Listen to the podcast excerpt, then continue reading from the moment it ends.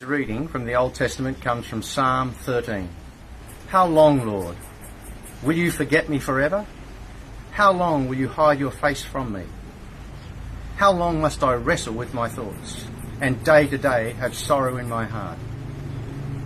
How long will my enemy triumph over me? Look on me and answer, Lord my God. Give light to my eyes, or I will sleep in death. My enemy will say, I have overcome him and my foes will rejoice when I fall. But I trust in your unfailing love. My heart rejoices in your salvation. I will sing to the Lord, for he has been good to me. Hi, everyone. As we get into this passage and as we start our new series, let me pray that God's Spirit might guide our time together. Let me pray. Dear Lord, as we come to your word now, I pray that I might speak faithfully to it. I pray through it we might recognize your unfailing love, your salvation, and your goodness. And that might shape how we see ourselves and how we live for you. Amen. The first time I went on a roller coaster, it was at Luna Park. I was about seven and it was called the Wildcat. And it was a real rite of passage moment. For the first time ever, I passed the, you know, strange little clown, are you tall enough test by about this much. And I went through the turnstile and I was playing with the big boys now. So there was a real sense of excitement and anticipation and I absolutely loved it. In fact, I probably loved it a little bit too much because my older brother, who's like six years older, you know, grabbed me by the wrist and then dragged me off to the other roller coaster, which was called the Big Dipper. And there's lots of words of assurance that I'll be fine, but in reality, I was completely terrified. Now, today we're starting a new series, Reframing Our Emotions. And I think the metaphor of a roller coaster is a good way to describe our emotions because, you know, sometimes we're up, sometimes we're down, and sometimes we're completely upside down and we're not quite sure where we are. And there are lots of things that are contributing to how we experience things and how we feel things. So some of it is natural and genetic and you know, ties into, you know, some of us are just more naturally optimistic or more pessimistic. Uh, for all of us, we all have a natural disposition towards sin. And so for some of us, it might be uh, the desire or the feelings of, of envy and jealousy. Uh, for someone else, it might be greed and gluttony. But we all feel the pull and the power of sin. Uh, we hate sin, but at the same time, we're still attracted to it. And those feelings and those desires, and when we act on those desires, have an impact on our life and how we see ourselves and how we feel about ourselves. So I think a roller coaster is a good metaphor for our emotions, but I think it's also a good metaphor for how we respond to our different circumstances in life. Yeah, there's no doubt that we do have at least some control over our circumstances. And so, for example, if we're nice to people, if we're generous and patient, then we will generally have more positive relationships. And that will make us feel better about ourselves and better about life. And when we do come to moments of conflict, then we have that trust foundation to then deal with that conflict. And again, that leads to a more positive outcome. So we can bring at least some control to our circumstances. But just as often, our emotional state and how we view the world is in response to circumstances that are completely out of our control. You know, right now we're talking a lot about mental health and the impact of lockdown and COVID. And that's a real concern because we were talking a lot about mental health even before all of these events. You know, there is a lot of strain on our society right now. And Christians are not exempt. Like everyone else, there are times when we feel valueless and anxious and we feel fearful and we don't feel our life is worth very much. And when things get tough, uh, we do doubt God's presence and His goodness and His love. And, and we know that kind of thinking is a, a bit of a betrayal of who we are in Christ.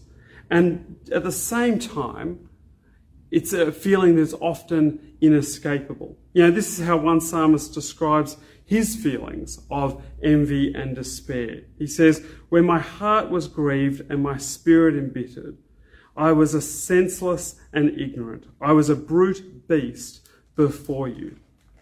You know, those feelings aren't good, but it's good to know that we're not alone in those feelings.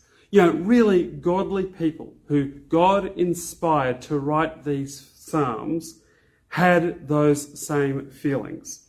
And while it's not good to be angry at God, it is good to recognize when we are angry at God and to be able to express that and then work through that anger. And part of working through that anger is coming to a point of repenting of our sin and turning back to Him. And thankfully, God provides us with a way forward. You know, He provides His word that shows us how we should live, how we should respond to Him, how we should respond to our circumstances. And that reframes our emotions and it reframes our perspective. You know, we start to see things not just from our limited perspective, but from God's perspective and what He wants for us.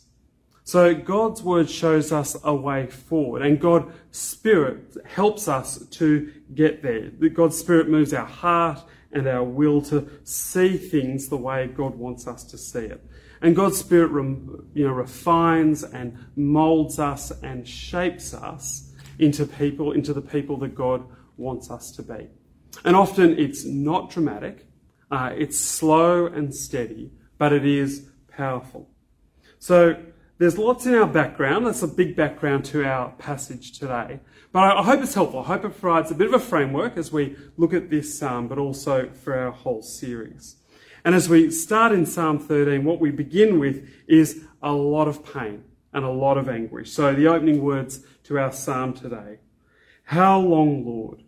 Will you forget me forever? How long will you hide your face from me?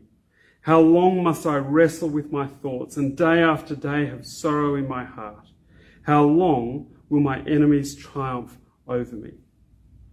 When things start to go wrong in life, our, our first reaction is often to fight back. Yeah, how do we solve this problem? If, if it's a relational problem, then what's the conversation that I need to have? You know, if it's a work problem or a business problem, then what do I need to fix or who do I need to contact? Uh, if it's an illness, then what's the treatment? Let's start jabbing and ingesting and screening and let's get over this. Let's fight back. Uh, so we start with a sense of determination and a sense of resolve, but things get a lot harder when we don't see a quick resolution you know, when all of that, that resolve and that determination doesn't actually solve the problem. And of course, the longer it goes, the harder it is to maintain that resolve, and our resolve starts to wane. You know, when the conversation doesn't fix the relationship, when the business debt just feels, you know, so overwhelmingly large that you can't imagine how you would ever repay it. And when the first treatment or the second treatment doesn't provide the relief or the cure that you had hoped and expected. And if we've been praying our way through all of these circumstances, then we start to ask that question well, where is God in all of this? You know, God who speaks all of creation into existence could just as easily speak and take away our most profound problems. And so, in the moment, we start asking the question well, why isn't God relieving me of this pain and taking me and sparing me from this crisis. But actually, David's fear is even more profound than God not answering. Because as he looks at his situation, he feels that God has turned his face away. There's a song by an Australian singer, her name's uh, Kate Miller Heidke. It's, it's a few years old now. But I think it's sort of a modern poetic you know, expression of that feeling of abandonment. Uh, this is how one of the verses goes. It says, It was after school in the afternoon. The corridors were crowded as we came out of the rooms. Three guys I knew pushed him to the cement, threw away his bags, and said he had no friends. He yelled that he did, and he looked around, tried to get up, but they pushed him on down. That's when he saw me, called out my name, and I turned my back and just walked away. Yeah, I turned my back and just walked away. It's a gut wrenching image. And I think that's how David feels in this moment. Now, we don't know why David is feeling this you know, moment of despair. Uh, he was king, so no doubt he had his fair share of problems. But there was also self doubt and grief, and at the same time, uh, those who hate him the most seem to be triumphing. So there's a lot going on inside, but there's also a lot going on around him. And it all feels overwhelming and worse still, inescapable. Uh, this is never going to end. So David feels abandoned by God, uh, but he also recognizes that God is his only hope for a solution. And so verses uh, 3 and 4 Look on me and answer, Lord my God. Give light to my eyes, or I will sleep in death. And my enemies will say, I have overcome him, and my foes will rejoice when I fall. His prayer acknowledges that he needs God's help. He needs God to look and to answer. And his prayer acknowledges his commitment to God as his Lord. You know, despite all of his struggles and all the suffering and all the self doubt, he is committed to being faithful to God. You know, it's tempting when things go wrong to turn our back on God. You know, we might do it out of a sense of hopelessness. You know, there is no God who will help. Uh, we might do it out of a sense of spite. You know, we feel that God has turned his back on us, and so we're going to turn our back on God. And we feel that that's going to hurt God and it's going to hurt other Christians by showing just how much we don't care. And it's a double tragedy in that type of response. It doesn't solve the problem that we're facing in the first place.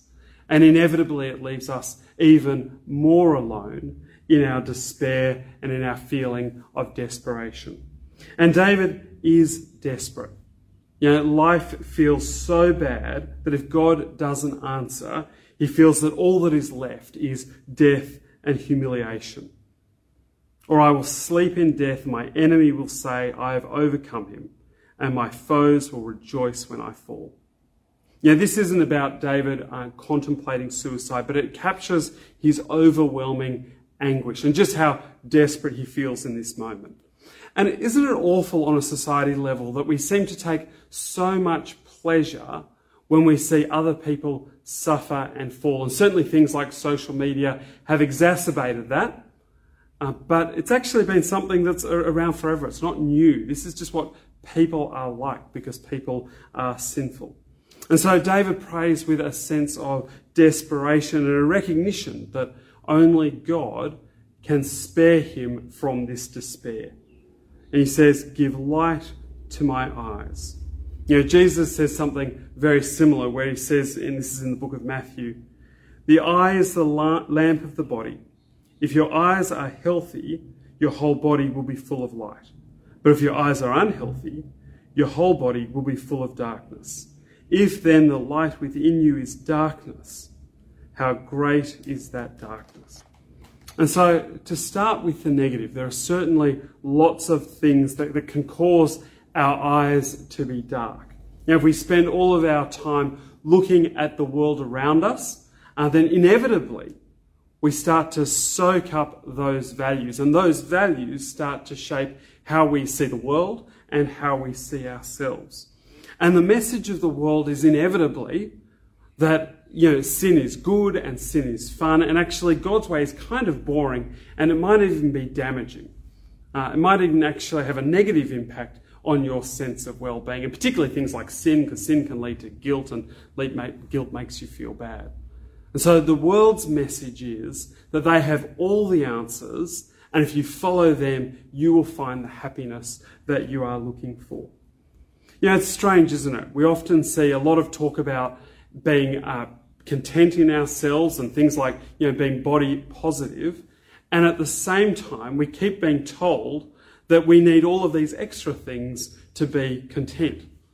It's kind of like we've commercialized gaslighting.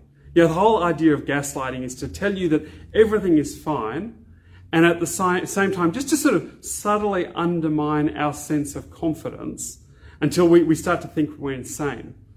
I think that's what the world does. It, it says, be happy, be content, lots of memes, but at the same time, it keeps undermining our confidence. And this message that you need more, or there's something out there that will make you complete. So that's the negative. That, that's our eyes being filled with darkness. But what God offers is light. And there's something incredibly evocative in this language of light. Light reveals, light provides clarity, light is a guide to our path. You know, light is that hope after a long, dark night. And you start to see that first glimpse of the dawn and a new day and a fresh start. And in this context, the light is shining inward. It's about shaping and reshaping our perspective, how we see ourselves and how we see ourselves before God. And so David is saying, God, help me see reality the way you want me to see it. And it reveals who God is and who God wants us to be. So from verse 5, but I trust in your unfailing love. My heart rejoices in your salvation. I will sing the Lord's praise, for he has been good to me. So light reveals God's unfailing love and his salvation and his goodness. As we read God's word, we get this very realistic picture of what we are like the good, the bad, and the ugly. And it's not impressive. You know, it's more, you know, Lord of the Rings Gollum and less, you know, good guy Captain America.